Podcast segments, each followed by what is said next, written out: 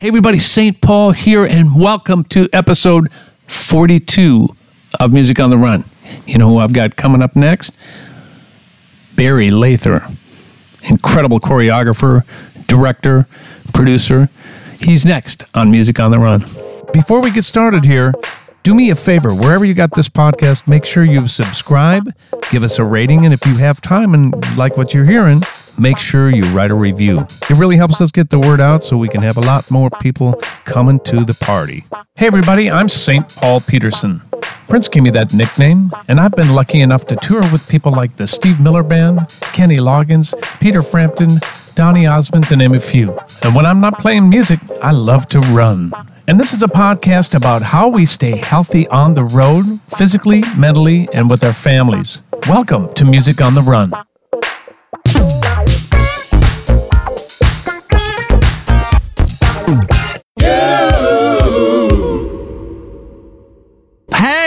Hey, everybody, welcome to Music on the Run. My name is St. Paul Peterson, and we are now at episode 42. Man, hard to Whoa. believe.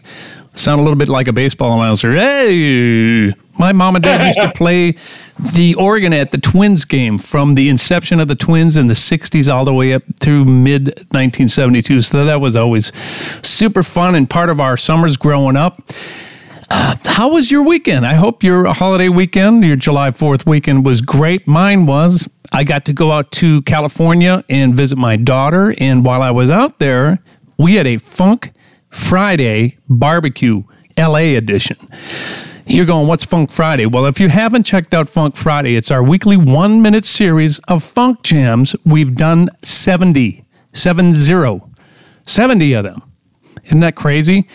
And we've had over 100 world class musicians, and they're little nuggets. They're one minute long, and they keep saying, Why did you put out a record? And I'm like, because once money gets involved, then it's not as much fun. So we're doing this purely for the love of music. So go check out Funk Friday. That's what it's called. And you'll see it on our YouTube page. You'll see it on all of our social media. Anyway, we finally had a chance, and some of these guys I've never got to hang with in person. So I called a barbecue and I sent out an invite. And we had probably 25 people at this barbecue at my buddy's house. Uh, thank you, Oliver. I appreciate your uh, use of your uh, barbecue. We fired that bad boy up and we had a, a, blast. And you know what else I did? You, you guys, it was my aunt's 95th birthday, my mom's sister. She looks exactly like my mother. So that tugs on my heartstrings. And she's such a bright, incredibly sharp 95 year old woman. So we had a family reunion up there in Bakersfield, had a great time. So I hope your fourth was as good as mine was. Let's jump right into it. We might as well, right? So, episode 42, Music on the Run. My next guest here is a dancer.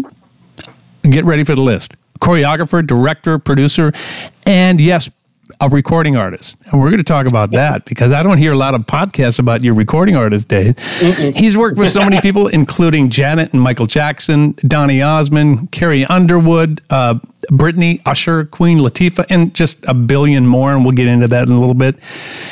I just looked at uh, his choreography and directing reel, and it's mind blowing. So make sure you go check it out. Please welcome my old buddy, Barry Lather. How are you, man? Hey, hey, hey, doing good. Good to see you. Thank you so much for taking the time to come on. Thank you. It's all good. Happy to join you. Tell me what you've been doing for the past year. I mean, you and I seem to be in the same boat uh, as far as, you know, in the same biz, but I think you were actually busy in the last year, right? Were you directing shows or were you at home? Um, it, it, it did definitely slowed down big time. Definitely slowed down. Um, you know, I, I probably did three jobs in 15 months, you know, which is not the norm, you know. Of course not. So, yeah. No, um, but things have picked up um, for sure. I just got back from Greece, and I actually finished a show that I was working on when the whole lockdown happened. So I got to go back and actually finish the show, complete it, and get it on its feet. Where, Um, where was that, Barry? Is uh, it was on Celebrity Cruise Lines. It's Oh, a cool. brand new, yeah, brand new ship they just built.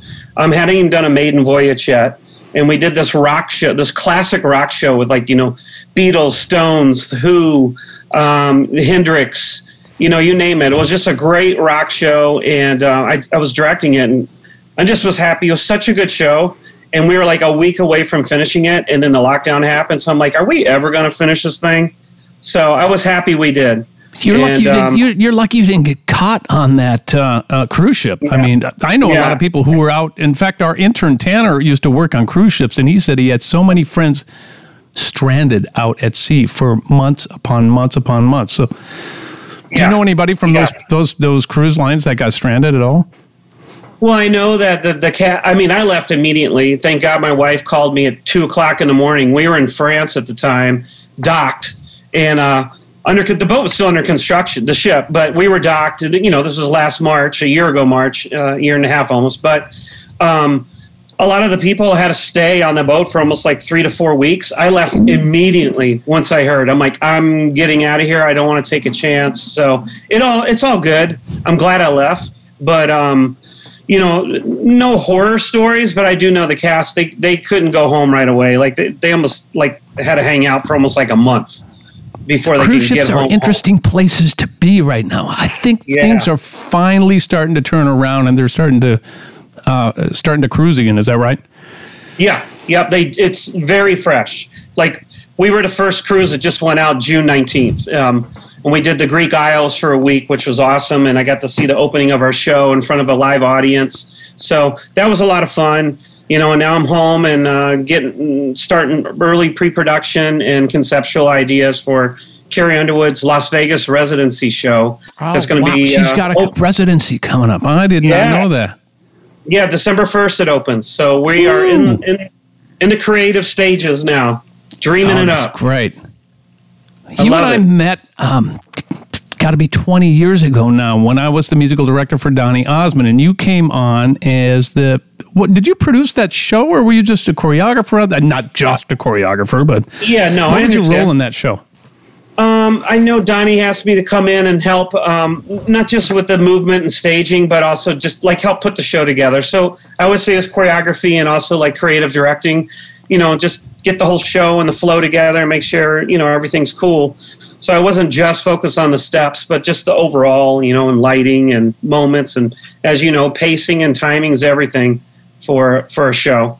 You know, you got to have a good set list. You got to have good energy. You know, is it is it is it is are we losing audience here, or do we got to switch the song around? All that stuff, but it was fun. I mean, he's he's a great guy and extremely uh, energetic, and and we did meet then. That was fun. And you and I had a ball out there. You, me, Jason, and the, and the boys in the band. Uh-huh. We laughed so much. A lot. Nation. What, what was uh, what was Jason's character? My nephew's character, uh, Floyd Warren. Yeah. we made a whole video on Floyd Warren. I think yeah. it's somewhere on. Uh, we made a little sitcom or something on there. I remember. So funny. And you live Floyd. in Minnesota, which I did not know. Of course, many years ago, but you live in Minnesota as well. Yeah, I mean, I, I lived in a, you know, I grew up in Atlanta. I was an Atlanta kid. I grew up in Atlanta right out of high school, senior year, boom, went to LA. Was in LA for about 15 years, and then we we I've been in Minneapolis, you know, outside of Minneapolis area now for 20 years. I Craziness. can't believe that. That's unbelievable. Yeah, yeah uh, me too like this is the longest I've ever lived anywhere. right. We're always on the and, go, you know. And the, and the dude can play some golf. We've had some fun on the golf course. We're going to get out again this summer for sure. In a few yeah, weeks. we got to. Let's take we it all the way to. back to Atlanta. You, you you mentioned that you grew up there, and tell me about your family. Yeah, um, my mom, you know, basically I was in a dancing family. My mom was a dance teacher, at one time she had two dance studios back in Albany, New York. That's where I was born, but they moved down south when I was like a year and a half old. So I, Atlanta's my, you know, all my childhood memories. But my mom had a, was a dance teacher. I'm the youngest of five kids. We always danced growing up. Music was always on in the house growing up. And then the funny thing is, my dad sold dance wear, dance supplies, dance shoes, you know, tap shoes, toe shoes, ballet shoes, leotards. So the costume business, you know, with all those recitals that dance studios have. So it was kind of funny. My mom and dad were definitely like a, a yin and yang, and uh, um, hmm. that's that. I grew up in that type of environment, and um, also I toured every summer. You know, it's weird to say, hey, I toured as a kid, but I did. I mean, really, I was on the road every June and July from five years old to 15, touring city to city to city with my mom, who was on faculty with this dance convention, um, um, you know, uh, company. And it was kind of like me and my sister. They're like, you're going on the road with mom every summer, and you're, you know, we were her little demonstrators up on stage in front of three, four, five, six hundred dancers on the floor. So I just pretty much grew up on this kind of traveling dancing kid every summer throughout the whole 70s. It was pretty pretty fun and pretty funny looking back now like, "Oh, I grew up kind of different." You've been on the road since you're 5 years old. You might win the Yeah. record. You or Donny might one of the two of you might win the world record for that. That's unbelievable. yeah, was what kind of crazy. music was playing around your house? Because not only are you a dancer, but you're also uh, a singer. Yeah. we'll- we got to talk about that in a little bit. But what what was what were your mom and dad playing around the house? It's funny. I, I my most of my memories, uh, as far as mom and dad playing music, was always like in the car, you know. But I have three older brothers, and uh, one of my older brothers was more definitely the music guy and had all the albums and all the records and the fancy stereo equipment that you know the young brother. I, I don't touch, don't touch the Don't stereo. touch my you know? stuff. Yeah, that's an Are you the youngest? needle. Are you Uh, the I'm the youngest? youngest of five. Yeah, youngest of five. Yeah, me too. I, I've got older brother. Don't touch my stuff. Yeah. So, but yeah, I mean, we, I, you know, I grew up hearing, you know, all, all, all over the place as it was in the '70s. You know, uh, pop music, rock music, uh, R&B. It was just a fusion. You know, disco. We heard, you know, Ohio players. Uh, um, uh, Stevie Wonder, the Jackson Five, you know, but then I also would hear Bad Company, Foreigner, Foghat, Styx. You know, it's just a smorgasbord of music. Donna Summers, you know, it, it was just all over the place. But that's how the 70s was to me. Parliament Funk, Oh yeah, Zapp. right. I mean, so in it a was. Um, in a dance family, who are you looking up to? Who are your influences in dance at that at that time? Besides your mom, Um, yeah. Well, I, I mean, it, it, I definitely 100%, 100% watched uh, Soul Train and American Bandstand There every you go. Saturday.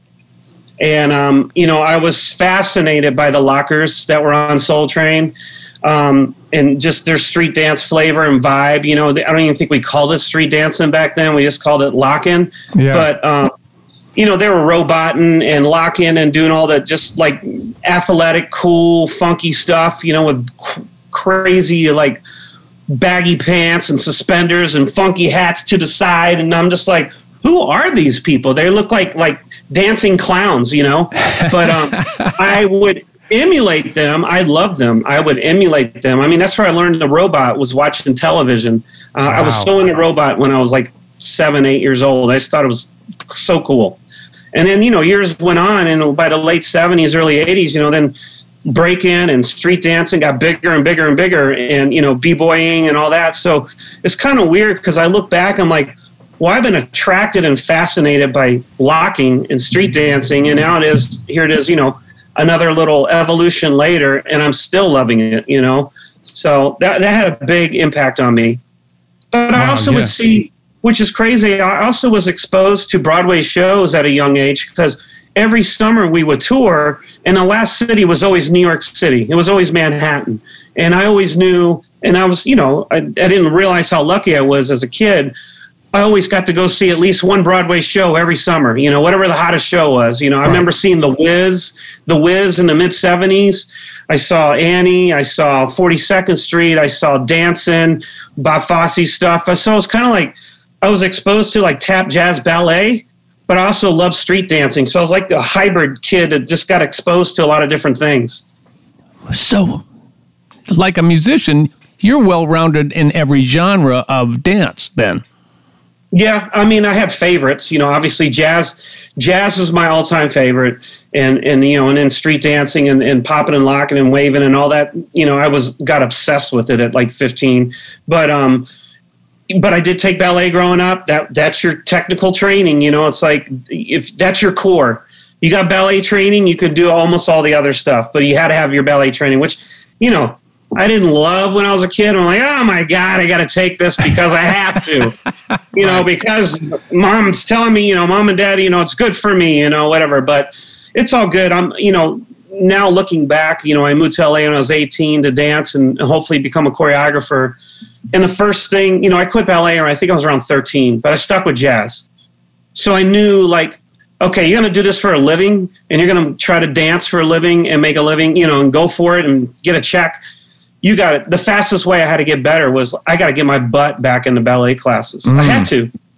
So I did, you know, and, and, you know, a year later I was working on the television show Fame, um, with doing more technical jazz like dancing. And, um, you know, again, ballet, that's where your core, that's where your strength is. That's where you're going to get all your power and, and, and center, you know? So I'm sure it's like that for musicians.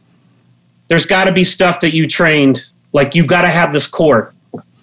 For me, that's bebop. Everything for me comes from jazz. I think wow. R&B comes from jazz or mm-hmm. the, or poss- possibly the blues, but yeah. everything that I've done in my career because of my background has come from from jazz. Wow. And, and pop, Very cool. whatever the case may be, everything comes back to spangalang, as we like to call it. hey, Funny. when did when did you decide uh, that this was going to be what what you were going to do for a living? Um, I knew.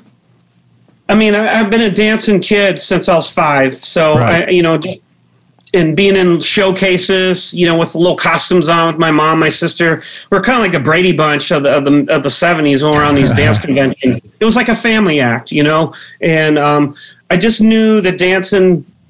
I, I was good at it, and and it gave me attention. You know, I'm the youngest of five kids, so hey, I'm getting attention here. You know, people like me dancing, so I'm gonna keep doing it. You know, I love this.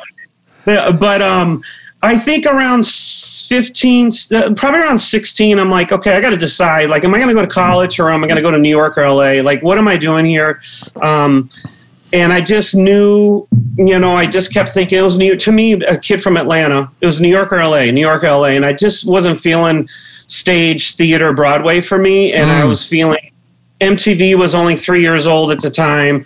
I was feeling, you know, film, commercial, um, videos, you know, that segment. So I'm like, I'm going to LA. I'm going to go to LA and, and give this shot as a dancer.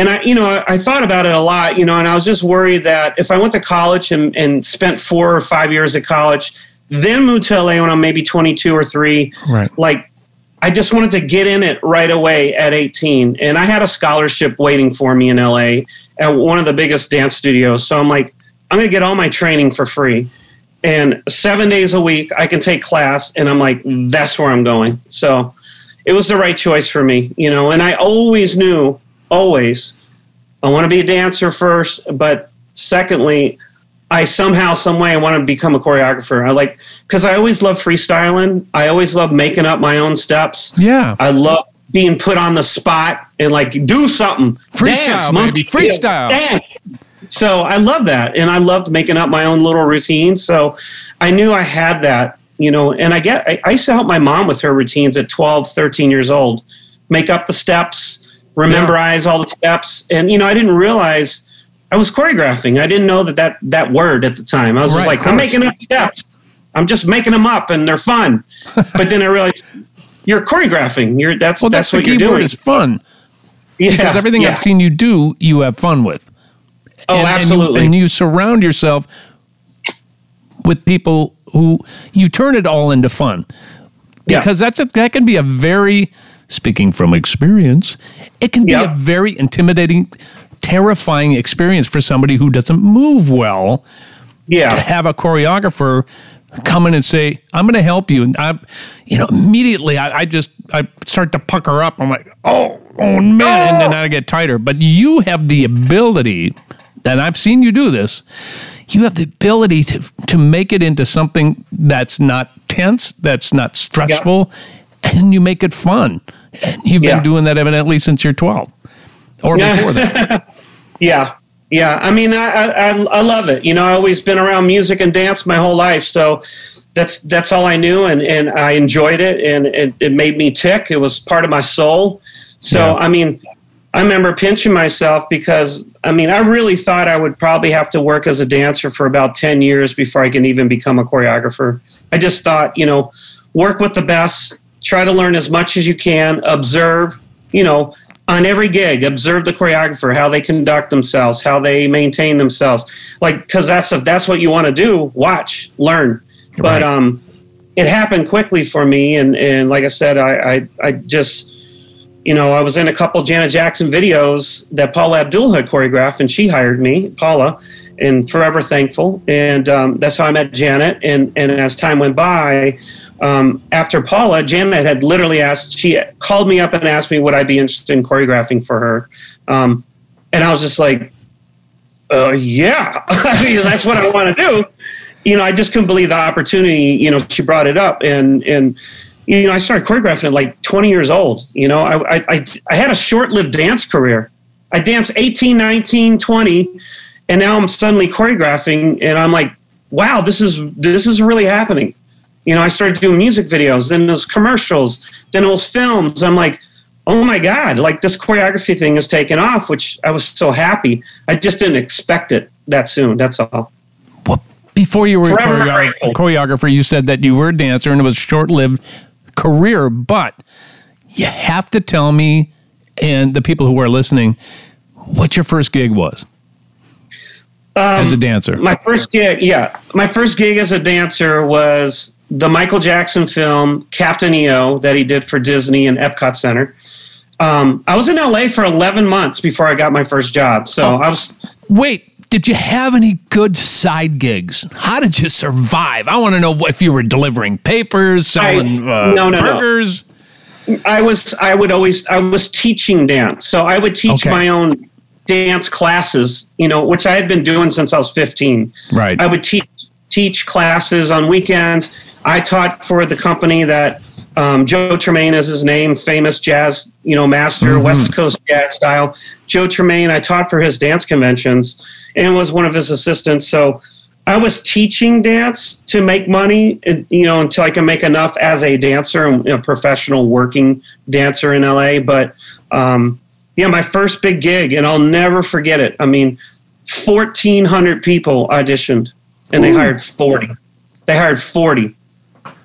And I, me and this other girl were the two youngins in the back. You know, I was 18 years old, almost 19.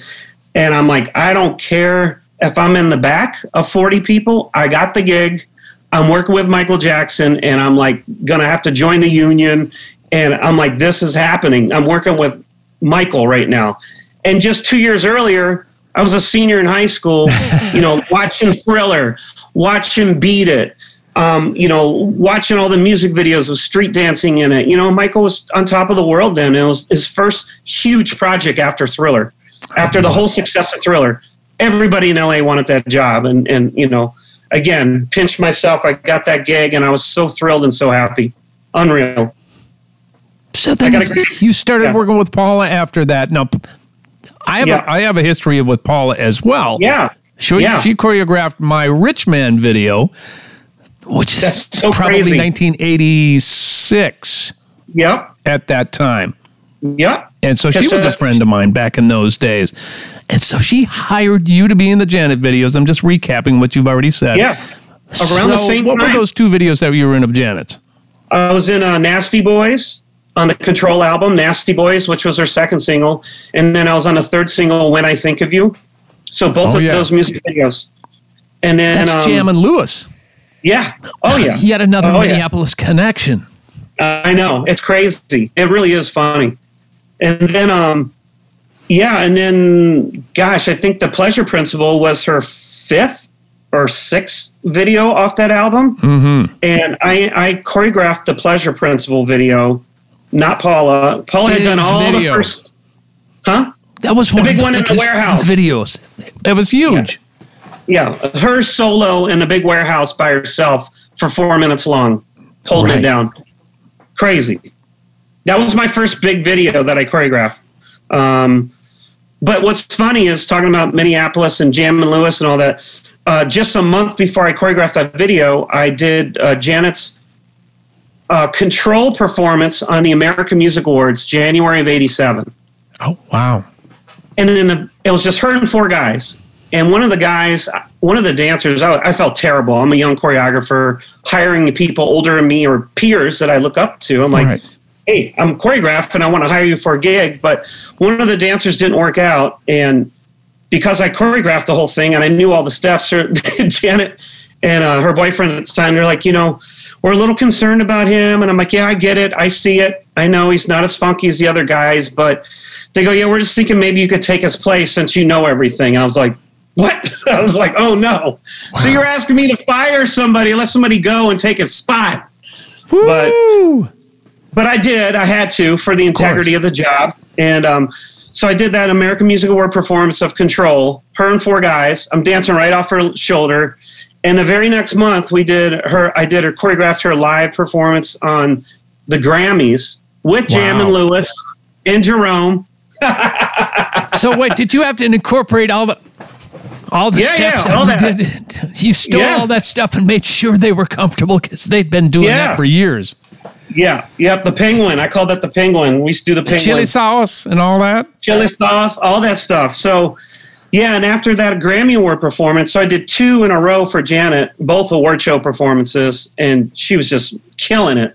Yeah. And uh, John John McClain, you know, at the label A and M, just said, "You're doing her next video in the story." Boom, and that was the pleasure principle, which is just wow. nuts. Yeah. Did you? That's why, like, it was happening. Did quickly. you know at the time that I mean Janet was five singles in, so it was evident that she was going to be a superstar. But did you? Yeah. Was that intimidating for you to go? So much of her image her movement, everything she's doing here relies on what I bring to the party. Was that intimidating for you at all? I was very, I would call it intimidated. I was nervous, but it was a good nervous, um, and because I cared, you know, and I wanted to do the absolute best job I could. And I felt like I proved myself a little bit on the award shows, but yeah. this wasn't a, you know, but that was, this is a music video, you know, crafted from the beginning to the end and, you know, working with a director and um, you know, originally, which is funny, is that that music video was going to be Janet with Nasty Girls. Yeah. And it, and I remember in the meeting, uh, it was actually John McClain. He says, "You know what? I, we've seen Janet dance with guys, with girls, with guys and girls." He goes, "For once, I would love to see her just dance by herself." Yeah. And show to everybody she don't need dancers around her. She could do it by herself. And I was like, that's pretty bold, but let's you know that was and that's where it ended up going to. That's what the music video ended up being. That that so, was that was groundbreaking. Yeah, I you know I think we rehearsed five to six days at a little dance studio in North Hollywood, mm-hmm. and then it was supposed to be a two night shoot. It ended up being three nights because you know we're shooting from like seven p.m. to six a.m. Ooh. and there was so much to to capture and and I remember the end of the second night, you know, it's like almost 5 a.m. and we still had a lot to do. And she was running out of gas. And I remember the director is looking at me and we're looking at Janet and we're just like, you know what? We're just going to have to come back tomorrow night because like we just couldn't finish it. Right. So luckily we did. And, she, you know, she came back fresh and, and nailed it. And, you know, long story short, a year later, I was up for two MTV awards for best choreography in a video. One was Sting, which was on A&M Records, and one was Janet, the Pleasure Principle, and I ended up winning right. for Janet, which was nuts. Nuts. You're 22, 21? 20. Something. I was 20, almost 21 years old. Unreal. So you not only is Janet's career flying, so is yours. It was this leads to so many different things for you. I mean, that yeah. that had to be the door opener for you.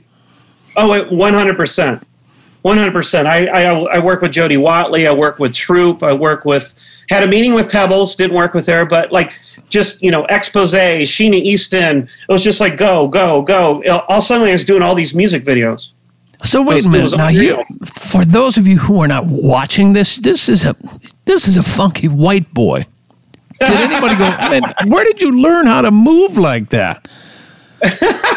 I mean, um, seriously. I mean, I get this. I get this question a I lot in my life. like, up. why'd you get so funky? You know what I mean? And what's yeah. your answer to that? I, you know, I, I grew up in Atlanta and, and I heard that my whole life, you know, doing a robot at seven, eight years old and, Right. and just being, I mean, I love funk. I loved, I just dance, you know, um, I just had heard it my whole life, you know, and it was, to me, it was always a comp, like a huge compliment, um, big time. And, and, you know, to be able to hang and dance and do my thing and, and if people say, Hey, you you are super funky dude, just so you know, you are a funky cat. I mean, to me, I'm like, well, thank you, you know, but I was like, holy, Well, I felt it inside. I felt it inside, but it was, it was cool to hear that, you know, um, Oh, yeah. from, so always a Jam and compliment. Lewis, man. I know they think you're funky, man. I already know that. They, they used to call me Chili Most. They go, Barry, you Chili Most. and I'm like, what's that mean? What's Chili Most? That's a good thing. Yeah, I know, I know. Yeah. Because they were laughing and giggling at rehearsals. They they call me Chili Most. So you've got all these different artists wanting you to come in and, and work with them. And we'll we'll talk a little bit about them, but I want to know Uh, about when you were approached to do a record. your own record as an Yeah. artist, not a choreographer or, or or dancer. But I mean, you did that when, during your artistry. But who came to you and said, "You're doing a record, man"? I actually, that's a great question. We're going to take a little break from the interview right now because I want to tell you about a couple of really cool things. First of all, we're having so much fun with our weekly one minute funk jams called Funk Friday. We've had so many world class musicians on Funk Friday, including members of the Steve Miller Band, Fleetwood Mac, Daryl Hall and John Oates, Earth, Wind, and Fire, just to name a few. You can check that out on all of our social media, but you can also see it on our YouTube channel. I also want to take this opportunity to thank all of our members who have supported us on Patreon. Don't know what Patreon is? Go to www.patreon.com forward slash music on the run podcast, and there you'll get all sorts of information on how you can financially help us produce this podcast. There are all kinds of incentives listed there on the website, and there are many different levels on how you can become involved. We could not put on this podcast without our patrons. All right, let's get back to the interview.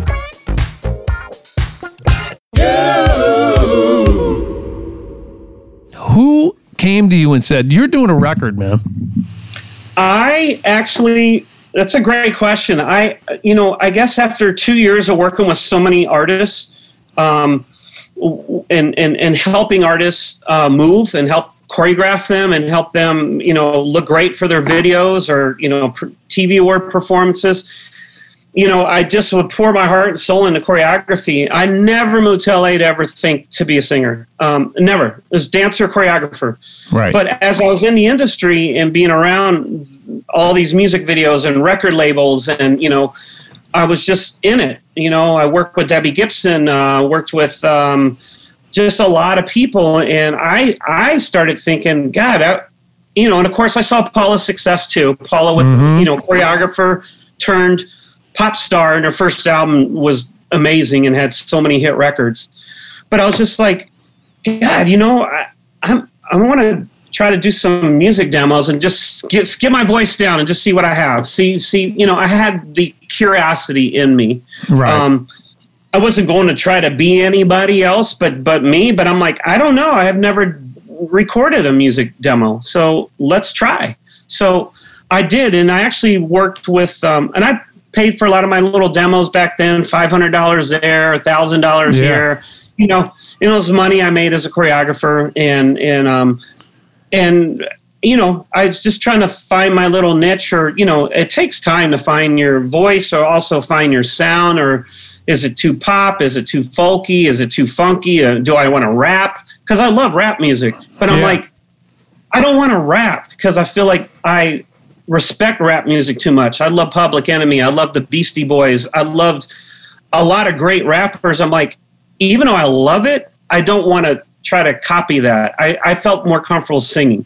So Got it. called, so I um, it happened to be with Atlantic Records. I was choreographing for Debbie Gibson videos.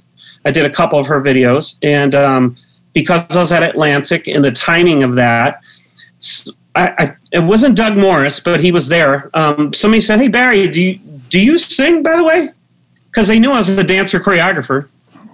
I'm like, "That's funny." I said, "I'm actually recording some demos right now," and uh, they just said, "We'd love to hear them once. You know, if you get them to a place where you're happy with, we'd love to hear your demos when you get a chance." And that's who I asked. You know, when, once I got four or five demos together, I contacted them and played it for them and it's crazy. We're at a restaurant in LA and they're actually were passing around this like I don't I think I swear I swear it was a cassette tape, but probably was a, a CD. Passing around the dinner table. People are like listening and listening and I got offered I got offered a record deal that night at dinner. You gotta be kidding me. No, it was crazy. And I'm like, is this real? Come on. You know, so I guess they liked enough to hear, you know, like there's enough here and vocals aren't like horrendous or whatever like hey let's give this guy a deal. And you know i work with like four different producers. I'm surprised i didn't work with you. With well, our we little had we were in the same circle back in those days because your i have your record dude. I bought st paul's record. I have your record. kidding? Yeah. I, come on i, I was not really know. into the minneapolis sound.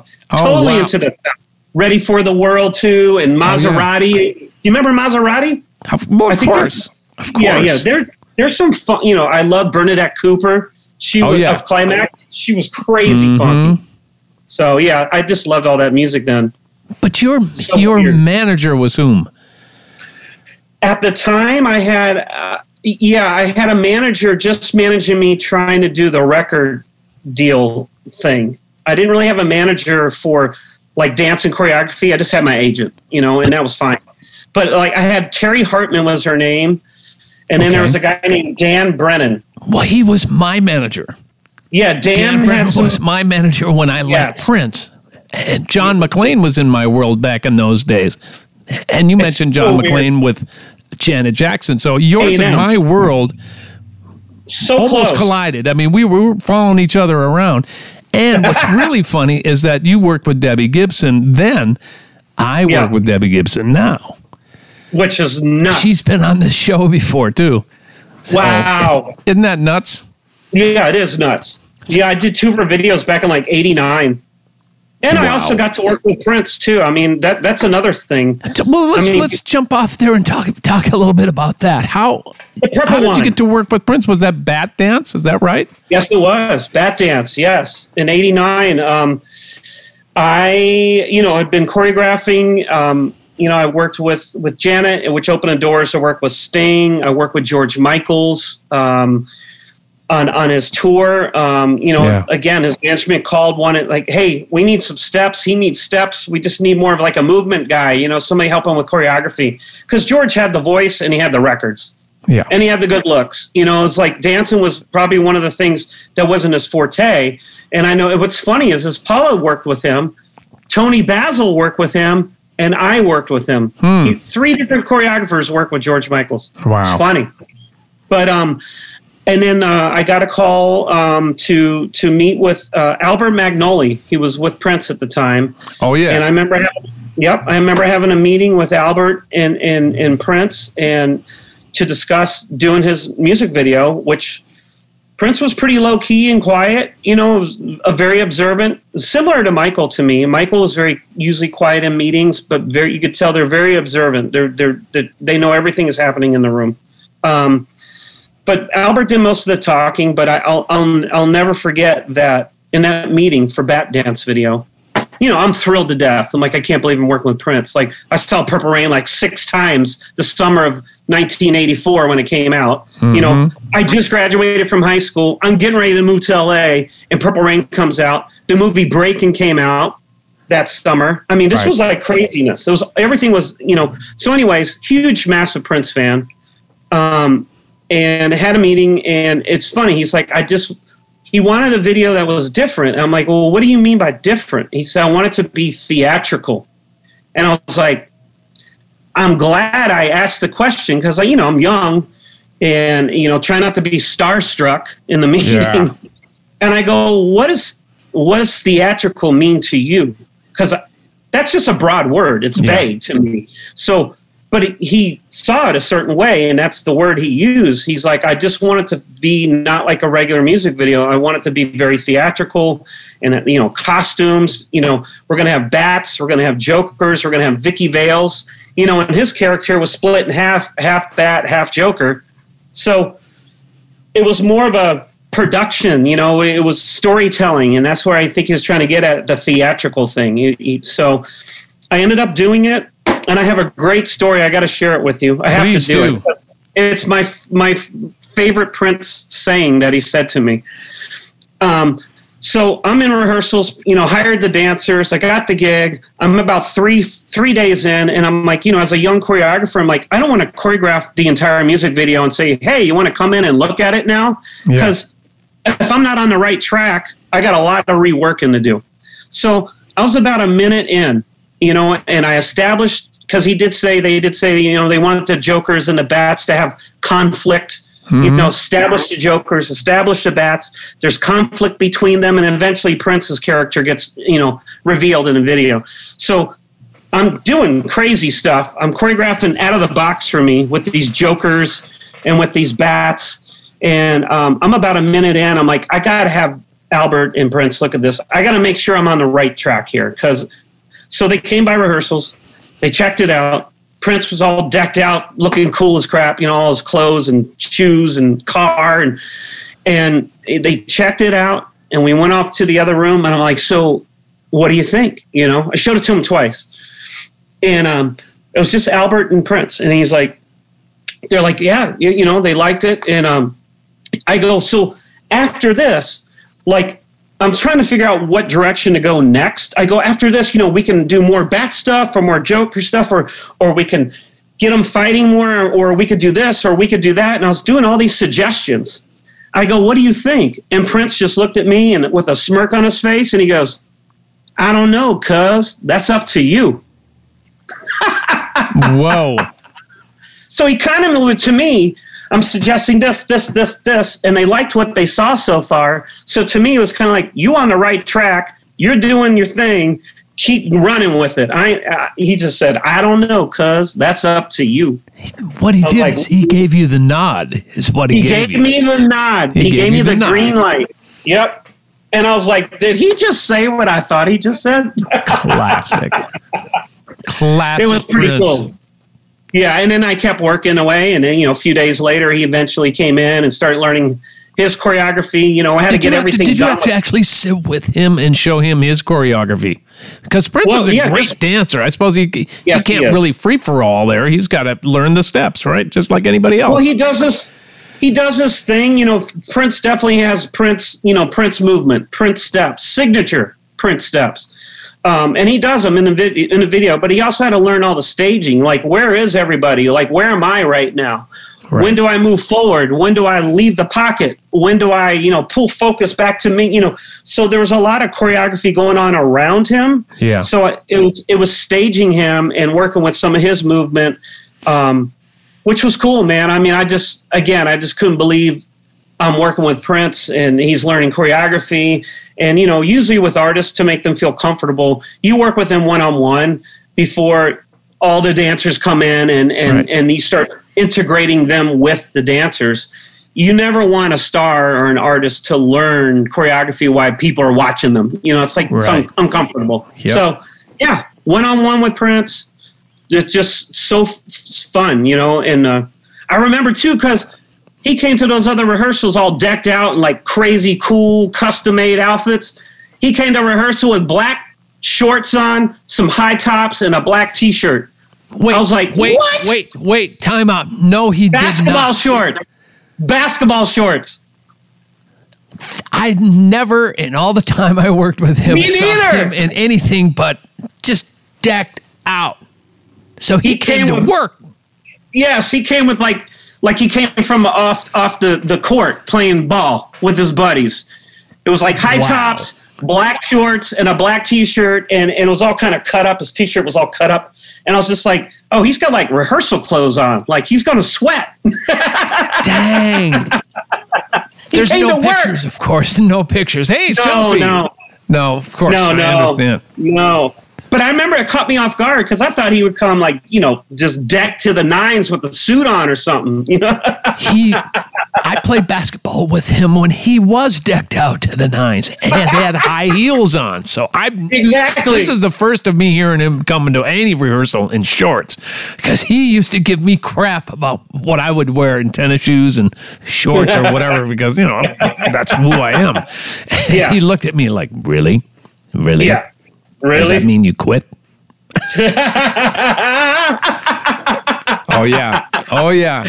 It was about that for him. So that that's fascinating to hear that. It is. It was. It tripped me out. It, it surprised me that he wore that when he came to rehearsals.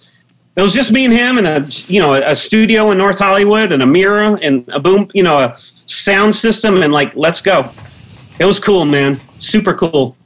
Let's move into instead of doing music videos, let's move into Yeah, yeah, talking about doing things. Let's talk about the Super Bowl for a minute. yeah. You choreographed and and did you direct that as well? The I Super Bowl with- choreographed it.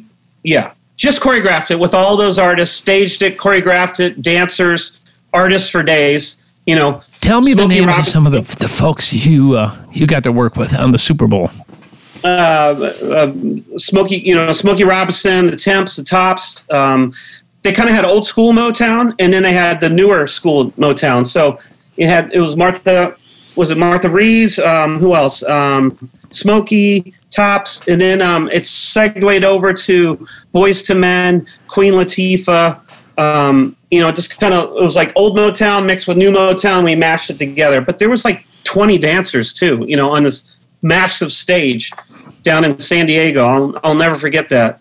That was a lot of fun. You know, just the fact like this is a Super Bowl halftime special. You know, it was like two weeks of rehearsal in LA. It was close. It was in San Diego. So all the LA dancers were down there. And, um, you know, I, I grew up a big sport fan. My dad was a huge sport fan in, in a house of four boys and one girl. Oh yeah. And I remember being so excited that I'm choreographing the halftime special for the Super Bowl. But I That's a also huge was happy, deal. like, That's the biggest of the big, man.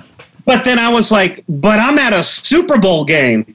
That's even cool. Like I'm at the game, you know, that we always Right. watch. You on get to see the game. Yeah, I'm working. However, Yeah, it I'm was crazy. Yeah, it was so cool. It was so cool. It was a great memory. A lot of fun that year. That's back you in '98. reinvented yourself once again and added to your resume by starting to direct world tours and doing TV shows. What exactly does that mean? Because I mean, I don't even know what that means, and I'm sure my listeners don't either. Tell us a little bit about the difference between, you know, uh, choreographing for video and then directing world tours. Yeah.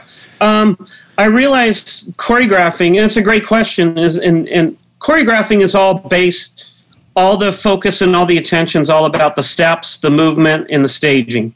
It's all about steps, steps, steps, steps, and and and you know, big, you know, if there's big formations and staging, you know, and, and the whole big picture. But I realized as time was going by, I wanted to do more than just make up the cool steps. You know, it's like I want to help select the songs. I want to help, you know, if it's a showcase or a show, you know, I did theme parks, cruise ships.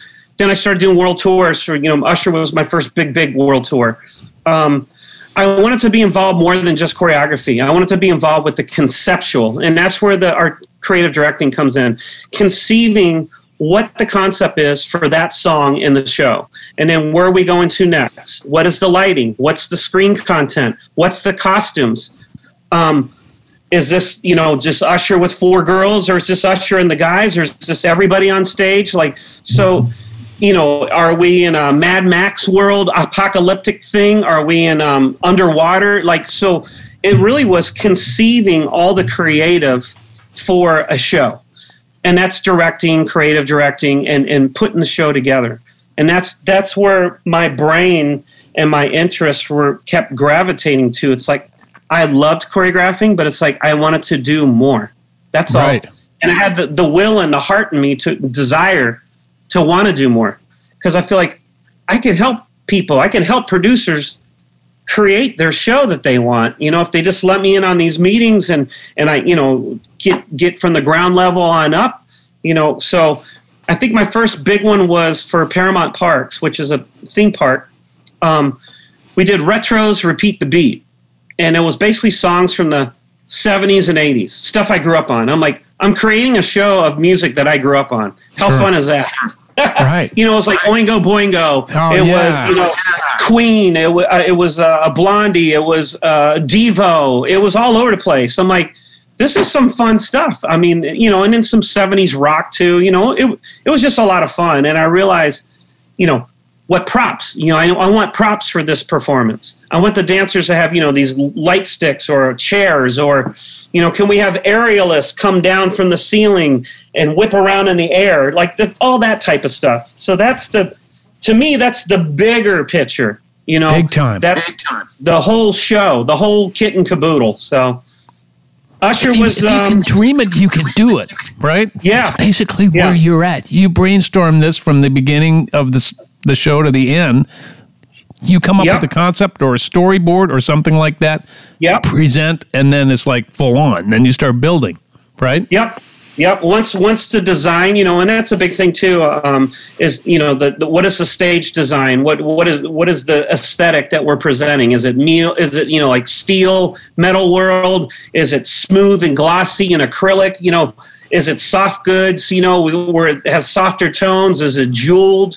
What is it? Is it LED screens that move around in the air that separate and bust into four pieces or one big piece?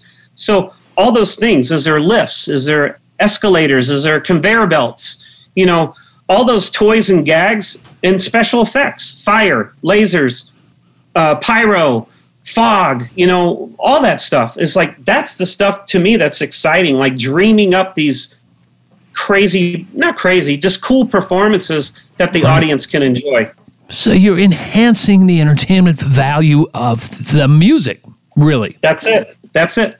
The That's your gig. That's the new gig. Yep. Yep. You don't choreograph and direct or be creative director, right? Or or do you? I have I have sometimes, but but usually like on a big tour, the directorial responsibilities is so much, and there's so much communication with all the different department heads that to for me to be on my A game directing, it's like I can't be just distracted and, and so focused on the choreography too. So, um, you know, which was fine because I grew up choreographing, you know, the last whatever, how many years I did it. So I would help, I would help oversee the choreographers and give them direction and help Sure. steer them. But it's like, I don't want to be responsible for making up all those steps and teaching it to the dancers, you know, with three to four weeks of rehearsal. I'm going to focus on all the all the directorial stuff you know the screen content what's the graphics what you know all that stuff. It's a lot it's a lot. And even wardrobe you know talking with the stylist you know this wardrobe it's not right for this performance. It's it's feeling a little soft or it needs to be edgier or can we have a little more bling? So all those different departments that you have to communicate with is is a lot you know lighting stage design special effects. It, it's Sure. it's fun though. I, I absolutely love it. I love it, and that's why I, I do it. I mean, it's, it's fun. It's so fun. Justin Bieber, Fogerty, Kendrick Mm-hmm. Yep. Lamar, Miguel, Mariah Carey, Paula, Ab- Paula Abdul, Carrie Underwood, Robbie Williams. How about the King and Crown Prince? I mean, these are, that's unbelievable. You have to tell us what the difference is building a show for someone like a legendary act like Fogerty rather Mm-hmm. than building something for someone like Carrie Underwood. What's the Uh-huh. difference there? Well, I mean, Fogerty, it's amazing, and I did three to four tours for Fogerty, and you know, I was a huge fan of CCR as a kid.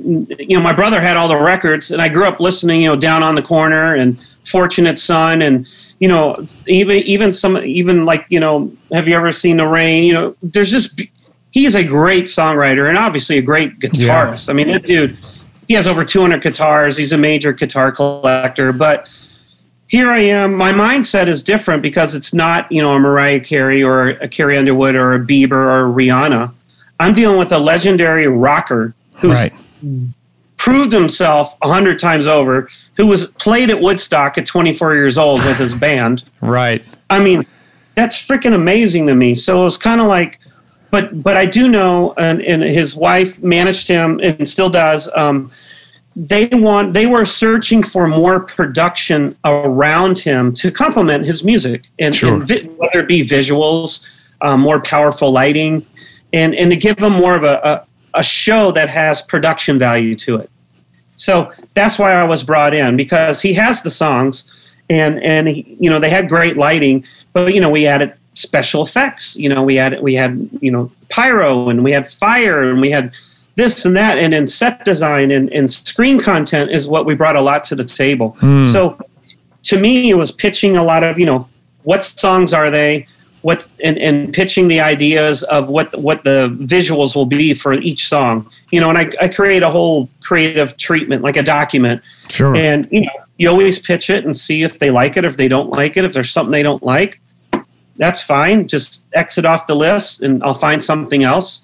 Um, being flexible, I've learned is is key. And just because somebody doesn't like my creative idea, I cannot take it personally because it's a matter of taste. If they're not feeling that, it's like I can't force somebody to like it. Like, why don't you like it? It's it's such a great idea. It's like no, if they don't like it, they don't like it. Fine, and I don't hold a grudge. I go, okay, cool. Or sometimes I might say, what don't you like about it? Because they might sort of like it, but there's one something in there that's rubbing them the wrong mm. way, and I'm like, oh, I can fix that. No, no, that's that's an easy fix, you know. So, but with Fogerty though, his music was so iconic, so classic rock. I mean, it, it, I, to me, it was an honor to work with somebody like him and and and to help bring production. Because to me, he was a superstar.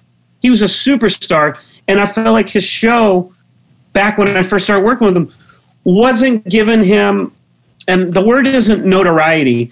It wasn't presenting him as this iconic rocker superstar that he is, and Right. an amazing musician. I'm like, he deserves this. He deserves to have an Right. amazing entrance right. have him come up on a lift and have pyro blow up and like like he's freaking John Fogerty. He's Right. incredible. So I helped bring all that to the table, and um, it was a great. You know, I did probably three, maybe four tours with them. So it was really cool. We had this one cool idea, which I'll never forget. Um, him singing "Born on the Bayou" at 24 years old. On on, and we have the the original footage with this ah. shaggy hair and we have this big scrim, kabuki drop, we call it a big scrim, projected John singing Born on the Bayou. And then the scrim just drops, disappears, pyro goes, and here's the real John now. So it's like young John, now real John. And he finished the whole song off. It was so cool. It was a great opener. Great opener. How is how important is listening in your job? huge because like i said it doesn't matter what i like i will bring ideas to the table but i need to hear and listen and everybody's different. There's some artists where they're like we don't know exactly what we want uh, that's why we're coming to you. Like you're the guy with the ideas and they might have like a very simple description and that's it.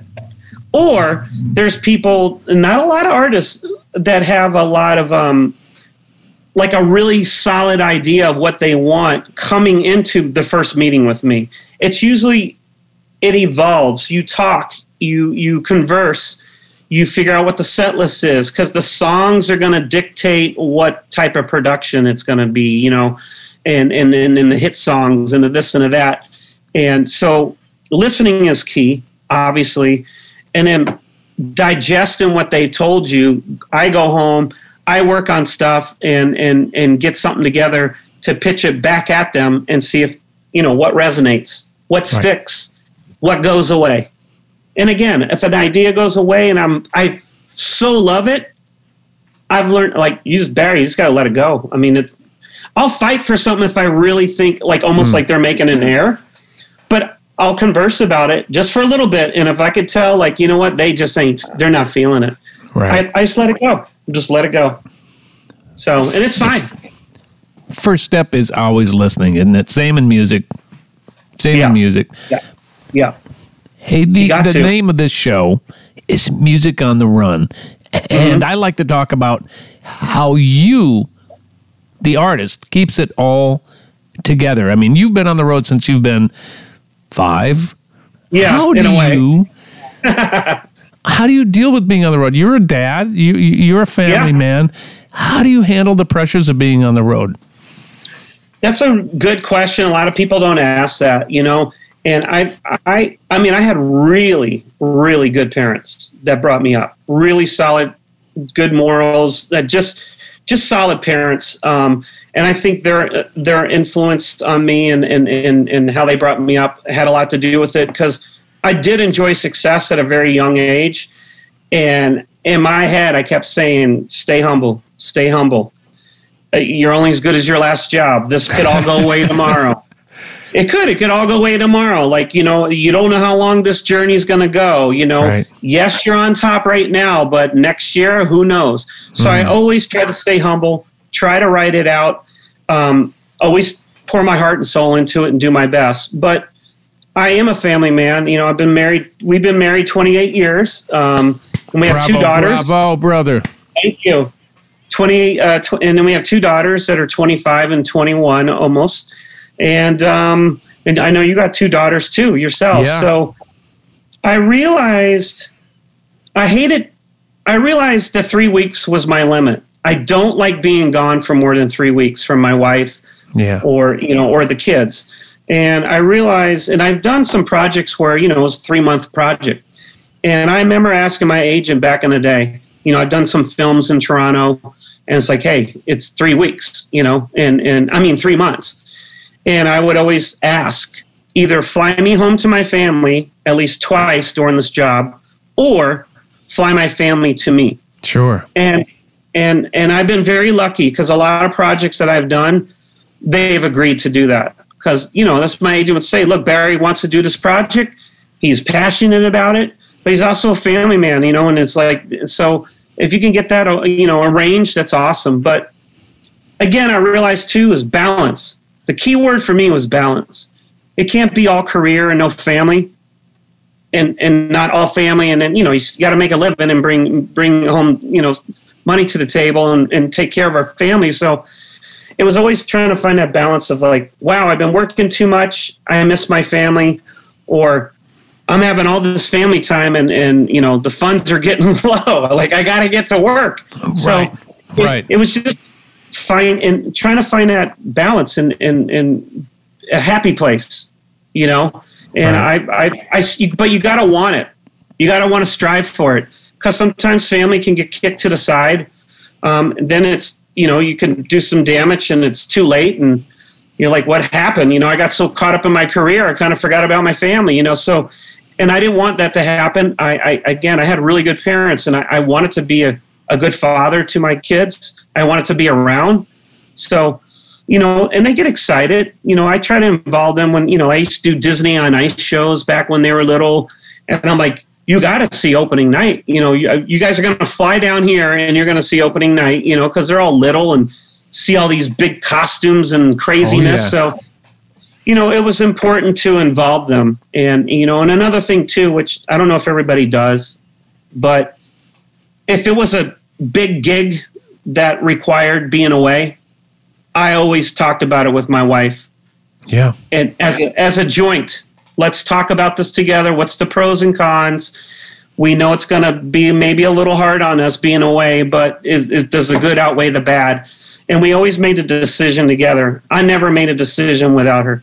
I mean just to include and to do it together because that's what we're doing. We're on this journey together That's the secret to a long marriage. Congratulations. thank you You said I it try, there. you know you try there's ups and downs you know that but oh, you gotta want you gotta want it. It's gotta You be gotta- you gotta to work you. at it, You too, Fight for you? it. Yeah, yeah, absolutely. so you're you're a dancer, but uh, I mean, I don't know if you do as much dancing now as you've done in the past. How do you stay in shape? That's what I want to know. now it hurts. Come I on dance now. and I'm You like, better come "Hey!" clean. You better Yeah, come clean. I just yanked that. Yeah, I just pulled my hammy. Oh my back! I just tweaked. Yeah, I tweaked my back. I There just danced go. for literally one minute. sometimes when I hear good stuff, I just I, I start dancing like I'm 21 years old and I'm not, and you know I just start going ham, and I'm like, oh, oh, dang, I gotta slow it down. That hurt. Oh. Slow, yeah. You're at a backyard barbecue, thinking you're 18, and you're like, oh, oh my god, I just hurt myself. Yeah. but you got to do something to stay in shape. You look good, man. Thanks, thanks. I mean, I, I, I, I don't exercise a ton, but, but Yeah. you know, I still, I still will freestyle. I'll go in the basement, put on some music, and I'll still will freestyle. And then I, I'm always uh, flabbergasted by how, how bad, how I can't breathe, and I only dance for about a minute thirty. Right. See, I, yeah, if you don't use it, you lose it. Check, please. yeah, yeah, yeah. If you don't use it, you lose it. You know, so it, you know, and I and I have. I have to admit. Uh, I mean, I didn't during COVID. I still, and because I love it, I still teach hip hop classes. I still will go to dance studios and teach master classes. Wow. And and to me, that keeps me youthful. And I go out and I buy new music that I haven't heard. I get inspired. I'll make up new steps, new choreography, and I get in this mode of like, I'm going to teach new stuff. It's making me happy, hmm. and I'm going to go inspire these teenagers and connect with them because I've been blessed with a really good career, and it's like I want. I, and I noticed about five years ago, I'm like, I need to be given back. I need to give back. I need to to um, inspire. I need to talk about my experiences to the younger generation, and maybe they get a little nugget. You know, they get a little you know glimpse of something or, or inspired. And I notice that's important. I feel like I have to do that more and more and more. Is to give back, give back, give back because I, I like I said, I've been blessed with a lot of cool situations, and I just talked to a bunch of college kids about a month ago on Zoom, and they're all like uh, at Pace University. It's, it's it's like a dance um, university college in um, New York, Manhattan, and they're all dancers, inspiring you know singers, actors, dancers, and they ask the best questions, you know, and they're they they want to know like how, how how do you dream up like a tour production? Like where do you start? How, how do you you know do you get involved with lighting and and the screen content? And, you know all the, you know they ask great questions Right. so and i just try to feed them as much as i can you know and be honest you know. Yeah. i'm always nervous. I get nervous on if i get a big gig tomorrow i'm like oh damn i'm nervous you know. It's because i feel like you have to go prove yourself. You you you have you know the credentials you have this resume you have this experience but it's like you're only as good as your last job. You got to go out and prove yourself again. And I like that. I like that pressure. Um, it, it, I feed off of it, you know, Yeah. and it pushes me. And so it's because I care. I, you know, as soon as I stop caring, I'm like, uh oh, maybe I should think about another business. Barry, you're a good man. Um, it's been so much fun chatting with you and just getting to know you uh, better and having my, more importantly, my listeners get to know you, who you are, what you've done. What an incredible career you continue to have. So, congratulations. And yeah, Thanks, service man. above self. That that is our motto in Rotary, and we continue that into our lives. And we give back musically. We give back with our advice. Um, Knowledge. Really, we we appreciate that. Thank you for taking the time out to talk with us, uh, ladies and gentlemen. Barry Lather. It was a That's blast, for man. us. Thank yeah, you. thank you for joining us, man. Woo! That's it Thanks, for brother, episode man. 42. And we will see you in two weeks. We'll see you later. Music on the Run was hosted by yours truly, St. Paul Peterson. Edited and produced by my buddy Davide Razzo. Artist relations by Owen Sartori. Video editing by Tanner Montague. And a very special thanks to the people who financially support this podcast. And remember, dance like nobody's watching. Yeah.